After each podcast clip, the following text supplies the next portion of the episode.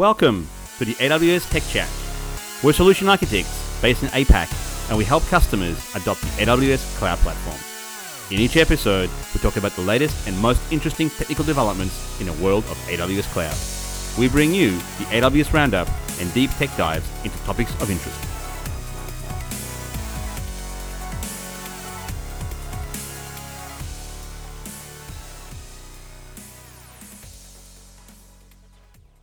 Hey, it's Shane here, and reInvent twenty eighteen is now run and done for the year, and today I'm back with episode thirty-seven of TechChat. And fresh from A W S reInvent twenty eighteen, I'm joined by my fellow co-host, Doctor Pete, who was lucky enough to be there in person. Hey, Shane, and hi, listeners. It's good to be back on the show and back in country after that fourteen and a half hour flight back from L A to uh, Melbourne, Australia. It's good to have you back, Pete. Now, Pete, there were many announcements at, at reInvent, far too many to cover in just one episode without glossing over them. And that really wouldn't be Tech Chat. So over the next few to maybe even many episodes, we're going to jump in and dissect what these announcements were, why should you care, and how these announcements can drive maturity within your organization. And you know what, Shane? I actually look at all of these announcements as, you know, it's the Christmas before Christmas, um, you know, except it comes in November. Yeah, totally. Um, you know, and for our customers, I can just imagine what they're thinking, you know, like how can we use these to really advance our business? And look, we had like fifty-three thousand plus different customers attend reInvent. So uh, there's a little bit of every, a little bit of something for everyone, I suspect. And I think uh, this month and maybe a few months coming forward for everybody is going to be time well spent uh, reading for the documentation and perhaps playing with some of the services that are out there, which we're going to cover in the show, aren't we? So look, I'm at a loss on where to start, so let's carve up these announcements into some broad brushstrokes. And this episode, we're going to cover some of the meaty compute announcements, uh, more so around compute, networking, and storage, and we'll leave the more application-focused sessions for a future episode. Indeed, indeed. But Shane, as always, we start the show talking about the ever-expanding uh, A W S global footprint, uh, and we've got a new announcement of a brand new region that just came online. We do. So look, I'm not going to spend too much time on the news today, as really the news is reInvent, but our regions and points of presence continue to grow to twenty and one hundred sixty respectively. So yes, in post-reInvent news, we launched another region in Stockholm, Sweden. That's region twenty, right? That's uh, yeah, that's twenty regions. And I think that has a really nice ring to it, don't you think, Pete? It totally does, you know, and I can't, you know, I keep pinching myself every time I see the stats updated. You almost blink and uh, uh, we've expanded somewhere else, and we've got a few more to come as well. But uh, we have we don't have time for those today. Um, I think we should start jumping into the awesome announcements, uh, in particular, Shane, um, around some, you know, hardware and stuff. I think we should. Let's do it. So I had a rumor that when you were young, a young man, and I think you wasn't well, not a rumor anymore because I think you talked about it on the show a few, a few episodes, but you bought an eighty eighty-six for show and tell at school. Is that the case? Yeah, I actually brought in the actual dip chip, not like the box, but you know the dip chip that's in the socket on the motherboard. And you know that is true, Pete. I've been dabbling with computers for almost thirty years now, and back when you could easily let the smoke out if you didn't have, you know, that dip switch or jumper set correctly. And you know what? Letting out the smoke, uh, I think, shows some of some of our listeners how old we are, because uh, that used to be the old joke with many of the uh, engineers and uh, electrical uh, and engineering guys uh, talking about digital. Uh, there was this this idea of a smoke sitting inside the silicon, and if you got the jumper wrong or you wired up the wrong way, the smoke would be out. Yeah, look, and I think I've learned the hard way a few times. But via those uh, failures, you know, there's always a silver lining there. In the past, you know, I've made my own SCSI terminators and have always been passionate about hardware. And one of the things I've always raged and argued with another uh, another longtime friend is that discussion between C I S C versus RISC. And he was always arguing why his consoles were always better than the x eighty-six C P Us I had of the time. And they were pretty awesome. In fact, I used to be a game developer many, many, many moon ago. And uh, yeah, that was a great conversation because um, the consoles absolutely, you know, um, pardon the phrase, smoked the the P Cs because uh, they just had dedicated hardware, they had dedicated sound, video chips, uh, pretty much what we're kind of now seeing in the special dedicated G P Us and um, dedicated hardware that's uh, been available as plug-in boards or nowadays uh, part of the motherboards. Yeah, that's right. And look, there are quite a few differences in processor design here. So, you know, whilst your computers are running an x eighty-six C I S C-based C P U, x eighty-six in some ways hasn't been that successful in the mobile portable era. And that's because you know, these processors have a RISC architecture, which typically requires fewer transistors than those with complex instruction set computing or C I S C, which reduces power consumption and heat dissipation. So I guess you probably, you know, I've just mentioned C I S C and RISC here. Pete, do you want to kind of like demystify for our listeners what the main differences between those two different processor architecture types are? Sure. And look, so I like to think of C I S C as the, the complex. I think of it as complex instruction sets, which are essentially lots of different registers, lots of different... Uh, if, you, if, you, if you ever coded in assembler, you may recall the idea of mnemonics. Uh, so there are lots of different instructions, lots of different comp- uh, permutations of uh, assembly language instructions. Uh, whereas in the RISC infrastructure, there are fewer registers. Uh, there's the actual the way that things are pipelined in terms of uh, information flow. Uh, they're far far simpler. So uh, by having simpler, uh, you know, reduced instruction sets fundamentally, you can actually be more really optimized around how fast things can be processed. So the vast difference between the um, C I S C and RISC is really the number of instruction and how complex the programs actually can be. Um, and uh, when you wind the clock back in some cases, uh, you may remember the PowerPC generation a little while back, um, and those things were looking really, really promising. Um, unfortunately, they did not quite make it. So uh, over the years, uh, RISC instructions, like the ARM processors, for example, have become the go-to hardware due to low power consumption uh, for mobile and edge devices. You know, I often hear anecdotally RISC-based architectures, you know, like the PowerPC yep. you just mentioned there, and I think even Sony's cell architecture mm-hmm. can be quite difficult to program for. It is, but look, if you've got a high-level programming language like C or, you know, you keep going up the stack, um, all that stuff gets handled by the, by the actual compiler anyway. So uh, it's becoming much, much easier to actually be able to target your application across different processor architectures, right? And also with Linux being ported across different uh, C P U architectures and hardware types, um, it's even easier to actually move your code between platforms. Absolutely, Pete. So look, one of the, uh, I guess, characteristics of C I S C versus RISC is C I S C typically have larger dies, they've got more transistors, which translates into more power consumption and greater heat dissipation. And in today's world, you know, these characteristics aren't that desirable for data centers where real estate can be at a premium and, you know, systems are always trying to shrink to become a lower T D P, that is the thermal design power. So Thank I'm not you. sure, Pete, if- you could explain to some of the some of our listeners, because uh, T D P is a major, major term often used in data center designs and things. Absolutely. Um, and I think even processors, you know, if you go and have a look at a x eighty-six uh, processor, they will often list the T D P for that given processor. So I'm not sure if you in the past had like a Pentium three, Pentium four, I think it was like ninety nanometer fabs back then. I had one and I had a few of them actually. And I always had the side of my case off because those things had like a T D P of one hundred fifteen to one hundred thirty watts. They are like a heater in your house. Oh, yeah. And also, if you don't put a heat sink on some of those uh, those puppies, um, they will also burn out. So I remember actually burning through a couple of processors uh, when I used to assemble my P Cs over, over the years where um, if you didn't put the jumper in and you didn't turn the thing off fast enough, um, you could actually quite quickly fry the C P U. I've been there. I've been there. And, you know... Here's an interesting story. You know, in a past life, I owned quite a considerable amount of hardware and I was in a data center colo at that stage and had purchased a forty-two R U rack of rackable systems. So one R U back to back, um, half depth servers. So total of eighty-four, uh-huh. um, dual core, sorry, dual socket A M D Opterons at the time.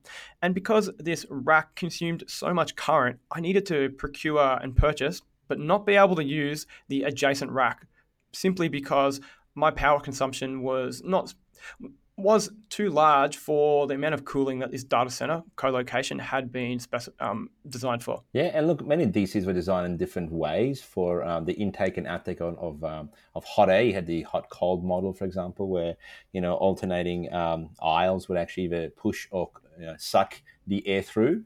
Uh, and often the fans of uh, of those blades or whatever the hardware you may have had in your rack uh, would be pushing the hot air in a certain direction. So yeah, D Cs were designed in certain ways. You had to stack your stuff in a particular configuration.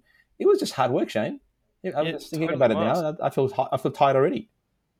I remember those uh, data center days, wearing my big earmuffs and just tuning out. Oh yes, you can go deaf. I still have to have my tinnitus in my ears due to the fans uh, ringing in at the uh, in the D Cs. So Shane, why are we talking about processor design today?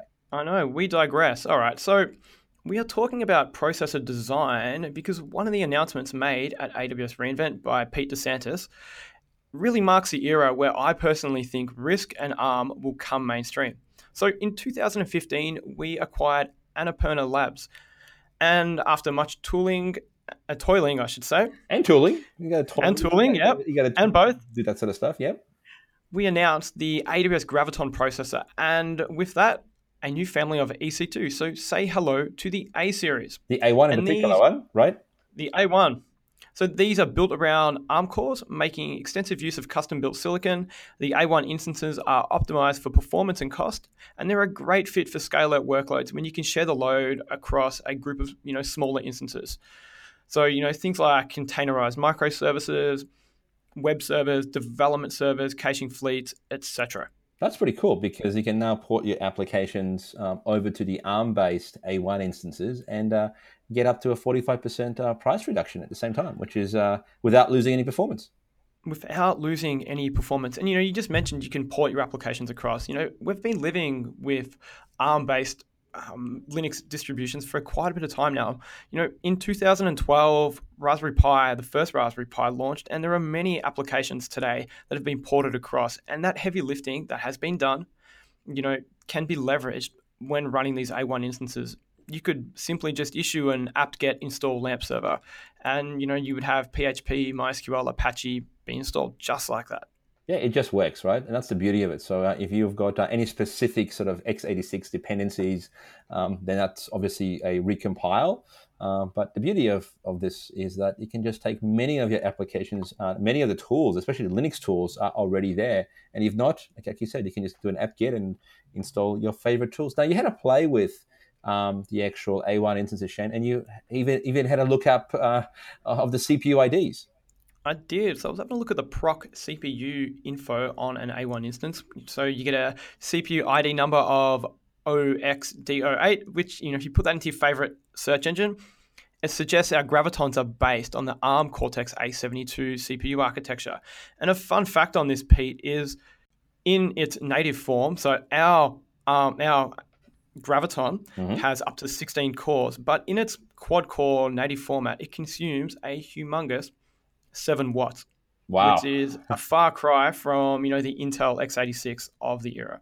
You know, I kind of when I think about it now, it's almost like when everyone's moving now to the um, L E D lighting, right? You can get the same amount of uh, lumens out of the new L E Ds as you know compared to the uh, the older bulbs uh, at a much much lower power consumption. There you go. How's that for an analogy? It's yeah. Exactly. But you know what, Shane? That's not it. There's more, right? We've also announced the Inferentia chip, which is going to become available in late twenty nineteen. Um, and what it's going to do, it's actually a, uh, it's designed for machine learning. So it's it's a chip designed purely for that. It delivers high performance at a really low cost. Uh, and Inferentia will really support all of the um, M L frameworks like TensorFlow, Apache MXNet, and PyTorch, uh, and as well as many of your other deep learning frameworks that you may already be using, um, as well as it actually will support the ONNX format, which is um, uh, quite a, a flexible way of uh, distributing your M X models. Um, so the beauty of this is that um, you can start to use Inferentia as part of your inferences. So you, if you want to... Um, Uh, be able to, you know, uh, build your models and then uh, access those. Normally, you would have been using G P Us, perhaps, uh, to train your um, uh, machine learning models. Uh, you can do this with uh, Inferentia, as well as use Inferentia for um, the actual execution and actual predictions of the models. Um, so the cool thing also is we made another announcement at reInvent around what we call the Amazon Elastic Interface, which allows... Um, developers to actually reduce cost by up to seventy-five percent by also attaching a G P U to an Amazon E C two instance. So this is separate to the Inferentia chip, but this is actually allowing you to attach a G P U. So in scenarios where you actually only want to temporarily attach a G P U to an instance, uh, you can actually do so, which is pretty impressive. It's kind of like, I guess, attaching an E B S volume or an E N I, which is great because you don't have to have that one-to-one mapping now. Or, or plugging that uh, temporary light, as I was just talking about before, that little L E D into your instance uh, and actually getting access to a G P U for a fraction of the cost. Very, very fun. Cool. Very, very cool. All right. So A W S provides compute, you know, many instance types, including the A family, which we just learned about. developers, you know, they can package their code as serverless containers. They can leverage Fargate if they don't want to have to manage containers, or maybe even serverless functions with Lambda. And for customers who have made the jump to serverless, they tell us that they love the low operational cost, the low, sorry, the low operational overhead of serverless. And really, we believe it will continue to play a pivotal role in future computing. Totally. But as customers increasingly adopt serverless, we realize that existing virtualization technologies were not developed to optimize for, you know, this event-driven, sometimes short-lived nature of these kind of workloads. You have to remember, you know, a lot of these virtualization technologies were developed in the nineties. Mm. You know, with the needs of serverless weren't really thought about. So hey. we saw a need to build a virtualization technology specifically designed for serverless computing. And we wanted something that could give us the hardware virtualization-based security boundaries of virtual machines that people love, whilst maintaining the smaller package and agility of containers and functions. That is the best of both worlds, Pete. You know, a, is it an oxymoron, mouthful. I ask? That's, well, it's a mouthful, but I think it's actually a firecracker, Shane. And that leads me to the actual announcement that, again, for those of you who are tuning in uh, to Peter DeSantis's um, Monday Night Live, um, he actually he talked about uh, Firecracker. So this Firecracker announcement from us is really, we've open sourced a, a virtual machine model around the uh, K V M, so the Linux k- kernel-based virtualization machine.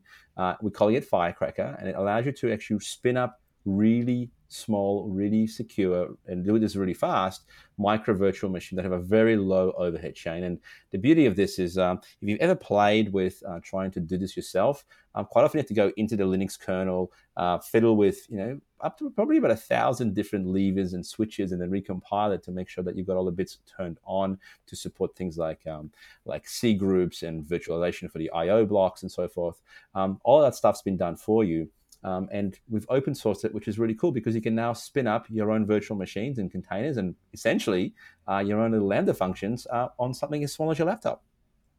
Yeah, that's awesome. You know, I was looking at the documentation of this on GitHub, and one of the things that really stood out to me is the minimalistic design. It's kind of like everything that's not required to be secure or performant has been stripped out. And one of those cool little features is it has a one-button keyboard, which is a reset yes. pin. Everything else has been dropped. How cool is that? Talk about, you know, the most minimalistic, just turn on and turn off button, right? I mean, doesn't get any better than that. No, and I think this just translates into speed. I heard a rumor, Pete, that these firecrackers are blindingly fast, you know, only taking, I think, seconds to boot a V M? Not even seconds, Shane. You can actually boot one of those micro V Ms, micro, right, inside one hundred twenty-five milliseconds, right? You heard it right, one hundred twenty-five milliseconds. Wow. So that's that's rapid. So if you want to do multiple um, V M boot ups, if you are uh, trying to make sure that you're getting uh, you know, a fast start for your little for your transient workload, uh, this is the way you do it. You know, so grabbing Firecracker, um, you know, installing it on your machine, um, you know, it's it's a lightweight virtualization technology, literally designed for the modern age. Yeah, so you know you could build you could build that Alpine Linux virtual machine. You know, so those V Ms are about five meg in size. Spin that up in one hundred twenty-five milliseconds. That is amazing. Yeah, so the five meg is actually the overhead. So whatever the size of your um, micro V M, you just add five megs on top of that, and that is the actual overhead. So it's pretty impressive because uh, it gives you that very much lightweight, fast, but also secure way of potentially oversubscribing your your your hardware and your infrastructure. So um, it's pretty cool because you can turn things on and off um, and only turn them on for the duration that they have to execute. Yeah, so just to be clear, five meg of memory per micro V M that you consume, but you know you could run those Alpine Linux virtual machines as an example, which are only like five meg in size, and they can be spun up really, really, really quickly. Yes, I'm getting the sense that we're talking about they're very micro small these days. Now, Shane, can we run these um, on normal E C two instances? We cannot. So Firecracker runs on Intel processors today with support for A M D and ARM coming in twenty nineteen. But you need to use, if you are going to use E C two, you need to use a metal instance, so bare metal. Mm. You can also run this on your on-premises environments, you know, even a developer laptop.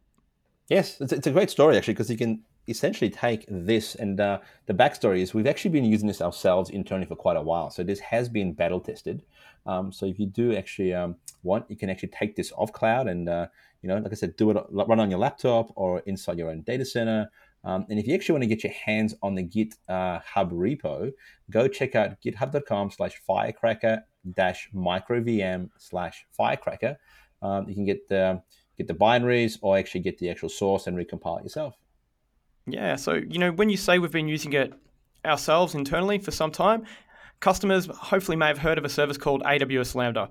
So A W S Lambda uses Firecracker as a foundation for provisioning and running sandboxes um, upon you know in which we execute customers' code. Yes, so for those of you who are familiar with serverless, well, guess what? We're giving away now the bits of infrastructure that actually we've been using for quite a while, um, and we're making it available to everyone. And by the way, speaking of open sourcing things, if you go to opensource dot amazon dot com, you'll actually find a landing page that shows many of our open source projects that we've actually been releasing for quite some time. So uh, this is just yet another thing we're releasing to the broader community and, uh, yeah, sharing our lessons learned with a wider audience. And by the way, um, if you think it's awesome, go contribute, um, you know, and, and help uh, you know, the entire community actually keep building on top of this uh really flexible modern-day virtualization platform. Awesome, yeah, modern-day virtualization platform. That's probably the best way to sum that up. Yes. So Shane, moving, so Pete. moving from you know the low-level plumbing into maybe horizontal, slightly higher up the stack, um, there's been also another announcement um, recently uh, at reInvent, and uh, you know when you, when I think of that, it kind of brings me back to uh, the release of the Amazon Elastic File System. Um, can you tell us a little bit about what this F S X thing is? This F S X thing is a new file system. All right, so a year ago or so ago, you know, we launched Amazon Elastic File System, which provides you know simple, scalable Elastic File Systems for Linux-based workloads for use with the A W S cloud services and even on-premise resources. But you know, there was a problem. Almost as soon as it was launched, customers had started to ask, you know, when will E F S support my other workloads? And the two common workloads that customers were asking us, um, you know, I won't say continuously, but quite frequently, was Windows and H P C, which both have, you know, u- unique requirements that E F S couldn't serve. Totally. And you know what, Shane, this is another example of what happens with us when we um, release a service. At the moment we release something, customers go, great, this is awesome, but can you also add this and that and something else? Uh, and that's how we basically define much of our roadmaps. Up to ninety-five percent of every service's roadmap comes back from customer feedback. So we took this feedback on board, and what did we do? We created a new service called Amazon F S X, or File System X. So Amazon F S X provides fully managed third-party file systems. Amazon F S X provides you with native compatibility of third-party file systems with feature sets for workloads such as Windows-based storage and H P C. That's an important point, by the way, because uh, you know file systems often go hand in hand with the actual workload and the actual application format as well. So yeah, certainly H P C uh, has its own specific um, requirements for being able to cope with multiple you know client machines connecting to th- to the file system and having it distributed, as well as Windows. Windows has got its own specific requirements. If you if you play with Windows file systems, uh, you know N T F S and you know have, have they've got a lot of a truckload of features and deep in the plumbing like alternate file streams. Um, they have uh, S I D s, so security I Ds, uh, unique I Ds. Um, yeah, lots of specifics um, that are perhaps tied to the O S or the actual uh, nature of the actual workload. Yeah, look, I think I've probably got in my laptop, in my archives here, probably many V B scripts that I've written that manipulate N T F S permissions. So absolutely, Pete. And I think, you know, if you're writing that V B, that C sharp. Or PowerShell. Or PowerShell, you know, you may need to manipulate and make decisions based on N T F S permissions. Yeah, lots of lots of archiving tools use permissions. Look, look also at like flags, which are in alternate file streams. There's a lot of cool, interesting things that can be done um, uh, deep in the plumbing of those things. All right, yeah, that's true. So look, number one on the list, and what customers have been asking for some time is that native Windows file system, so N T F S, and that's because you know certain workloads require and can utilize this shared block-based storage. And some common use cases might be a file witness server for a Microsoft cluster. So, you know, being able to figure out which is a primary, which is a secondary in terms of voting. It could be you could have a share home directory for your I S instances, or it could even be a home directory on a file server. And we say, sorry, file servers. Mm-hmm. And, you know, multiple servers here because you want them to be highly available. Totally.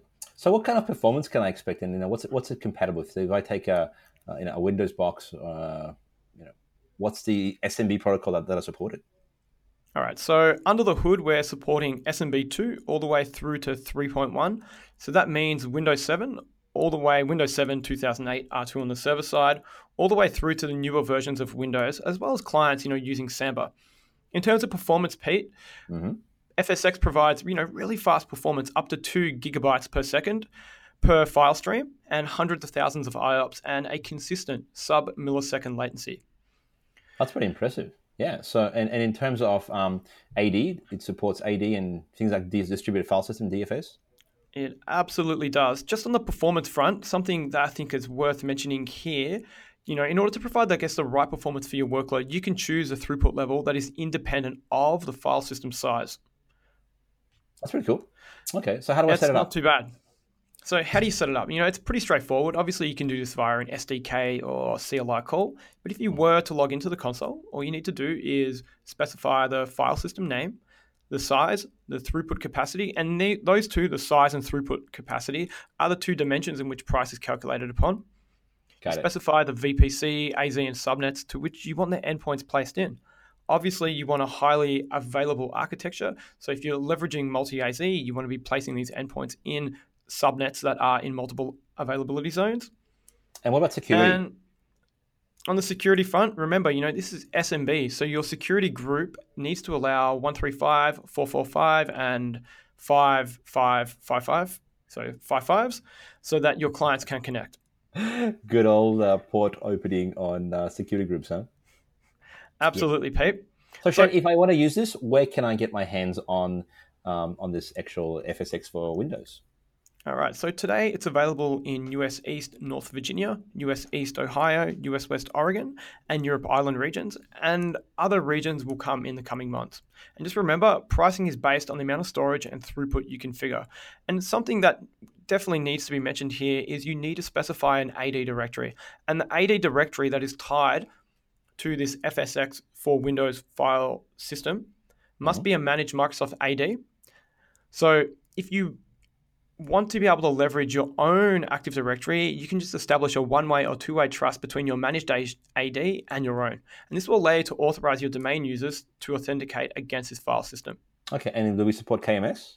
You'll be able to leverage your K M S key with F S X for Windows. Um, nice, very, very nice. Yeah, for data encryption. And once you've done all this, right, you, you know, you've created this file system, you're gonna receive some endpoints.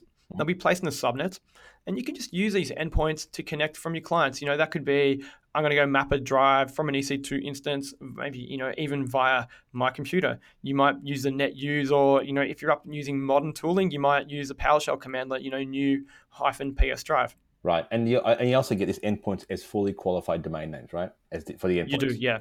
So, you know, you can actually access them from on-premises systems as well.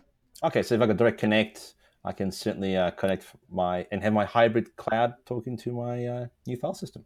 Cool. You can, yeah. Um, you know, and to ensure the data is not only highly available, but you can, it's backed up. You can leverage V S S. So, you know, that's a volume shadow shadow copy service to ensure backups that are taken are crash consistent, and then they're stored on Amazon S three to be cost effective. Right. Very, very cool. Okay, so that's the first announcement. The other one is um, around another file system, isn't it? It is called Lustre. And look, Pete, I'll be honest here. I've played with InfiniBand and F C O E and iSCSI and Fibre Channel. I'm trying to think of others. I've played with most sort of file system mm-hmm. I O subsystems, but Lustre is something I haven't played with in the past.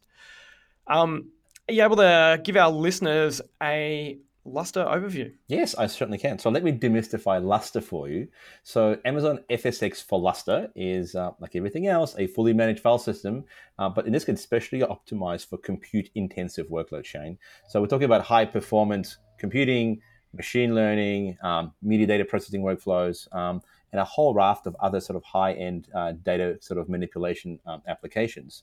Um, so you can launch uh, Lustre uh, for massive data sets up to hundreds of gigabytes uh, in size. And also um, the file system scales uh, to millions of I O P S um, with a sub-millisecond latency.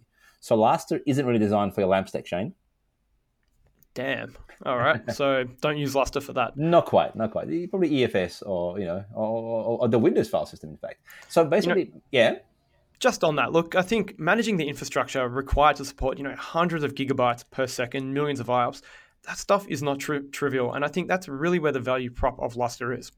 Absolutely. So look, so um, in a nutshell, Lustre is a file system that um, you also don't want to leave running, because I mean, setting up um, and, and having it idle, I mean, setting up a very high-end um, file system um, can be expensive. It does require a fair bit of instrumentation and setup. Um, so the idea is you set up Lustre, um, you configure it for your use, um, and then uh, the coolest thing about Lustre also is that you can back it against S three. So what it will do is it'll actually copy data Uh, to and from S three uh, so that you can actually access it via the Lustre file system. And then you run your workload and your I O-intensive applications uh, over Lustre, uh, and then the results are written back to the S three file, in, into S three via the Lustre F S. Great, that's really good. All right, some and things to note about... Sorry, Pete, what was that? I was going to say, it's also performant, right? It's uh, you know, what it can do is it provides two hundred megabytes, right? You heard me right, two hundred megabytes per second of baseline throughput per terabyte of storage provision. So as you as your file system scales, um, your throughput can scale up to you know gigabytes per second, uh, depending on what you're trying to do, which is uh, very very impressive. It can have you know tens of thousands of nodes actually connecting to the actual file system. Yeah, and that's a lot of nodes. So just to you know hone in on that. So if you need gigabytes of second of throughput, even if you've got a small data set, you may need to provision enough terabytes so that F S X for Lustre scales your I O accordingly. So Shane, um, I think we have time for one more announcement, I suspect. I think we do, Pete. And what do you have in your announcement bag uh, for us today? Look, the bag is pretty big. It's, uh, it's like I said, this is like Christmas in November. Um, but I do have one. That's, Give it a shake. That's uh, that's a really good. So let me let me shake it, shake it for you guys. Um, so this is a really interesting one, and it's very important because many organizations rely on secure file transfer protocol. Uh, which is a long-established, you know, way of getting files from place to place, um, and you know the internet runs, you know, on many um, old protocols like, you know, S F T P. So, um, you know, I have an announcement, and that's around called it's called A W S Transfer for S F T P, which is a fully managed, highly highly available, uh, secure F T P as a service. Shane, woohoo! And I'm going to give that a woohoo because that is awesome. You know, yeah. It is. From someone who's been using S F T P for a very long time, not having to set up FileZilla servers or, um, you know, OpenSSH, that is just great. I'm yeah, really happy yeah. for our customers for this. Yeah, the nice thing about it is simply create, you know, there's the server, right, with the user accounts and, and associate, and get this, associate the S three bucket, one or more buckets with it, and uh, you have fine-grained controls over those identity, permission, and keys. Um, and you can start transferring uh, files back and forth. Uh, the nice thing about it is you can also tie it into via identity and access management into things like Active Directory or L D A P uh, to give you that fine-grained controls. And what's also cool about this is that um, in many cases, uh, you don't actually have to go back and disrupt Um, the people that are already F T P ing stuff into your system, because uh, you know I've had customers who've got you know hundreds, if not thousands, of retail stores, and they rely on S F T P to transfer files like stock levels and sale inventories back and forth from a central branch office um, to uh, the remote branch offices. Um, and um, you know, in many cases, uh, many of those customers actually rely on mainframes um, that have been around for many, many years. Um, because this protocol has been around for quite a while. Um, and the beauty is all you got to do is now just change the um, um, change nothing uh, other than you know create the A W S transfer for S F T P inside A W S. Yeah, because you can move your existing D N S name and even those S S H public keys that were used into A W S transfer for S F T P. Absolutely. And the other side benefit of that, Shane, is that you can, because this because those objects get brought and dropped into the S three bucket, you can have Lambda do your post-processing on the uploaded information into those buckets, which also simplifies, in many cases, a lot of our customers have been using batch jobs and uh, watching folders as for new files that have just been dropped via the F T P server. Uh, you can now do all this servicely. And look, we all know that uh, batch jobs um, should always run. The answer is they don't, they necessarily may not. Uh, but certainly, yeah, having those tied back into a Lambda function that can do some post-processing for you uh, certainly is going to you know, reduce and eliminate much of that heavy lifting. And uh, because you can actually you know, do whatever you want in a Lambda function, we give you more more flexibility. Yeah, so you don't need to have that cron job or enterprise scheduler. You know, you could even maybe leverage A W S step functions and you know do your orchestration that way. It is. Ooh, it's a really awesome point that you've just mentioned there. Yeah, that's pretty cool. You can do some really clever stuff. So Shane, looking at the time, we are, as always, out of time. So uh, let's do a quick recap of what we covered today. For sure. All right. So hopefully that gave you a taste of some of the major announcements at reInvent, and we'll follow up in the coming weeks with some more reInvent orientated episodes. But to recap what we spoke about today, you know, ARM has really come of age with the E C two A one inst- instances, sporting the RISC ARM-based Amazon Graviton processor. Pete, you introduced us to a firecracker of a platform. Oh, yeah. Firecracker, which uh, gives customers the hardware virtualization-based security boundaries of V Ms whilst maintaining the smaller package and agility that containers and functions give us. We also then introduced two new managed file systems, F S X for Windows and F S X for Lustre. And lastly, Pete, we briefly touched on the new A W S Transfer for S F T P. Wow, what a show. All right. Thanks, Pete, for your time today. And as always, we love to hear your feedback. So please contact us on A W S tech chat at amazon dot com. And until next time, keep building. Bye for now, guys. Bye for now. Signing off. We really hope you enjoyed this episode. If you liked it, tell your friends, tell your colleagues, and tune in again to learn about A W S Cloud. Please subscribe to A W S Tech Chat by visiting w w w dot a w s tech chat dot com.